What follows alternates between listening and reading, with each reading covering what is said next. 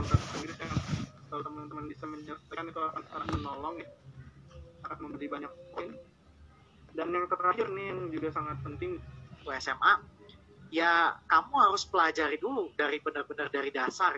Sederhananya kalau misalnya kita sekarang punya di tangan adalah buku SMA ya kita habisin dulu buku SMA ya kita coba baca dulu. Nah kalau misalnya kita kurang paham coba kita eh, kalau aku sendiri sih dulu eh, aku sih nggak belajar dari buku SMA aku langsung belajar ke buku kimia dasar.